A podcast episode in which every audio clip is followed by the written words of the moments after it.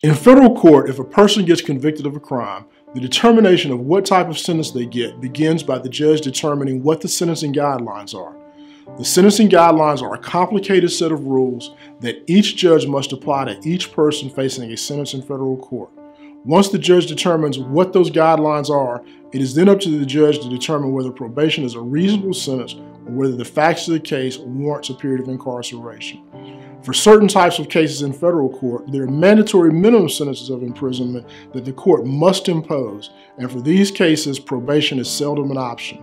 In cases in state court, the court often has greater flexibility in imposing a sentence of probation. My name is William Thomas, and I am the managing attorney here at the W.H. Thomas Law Firm.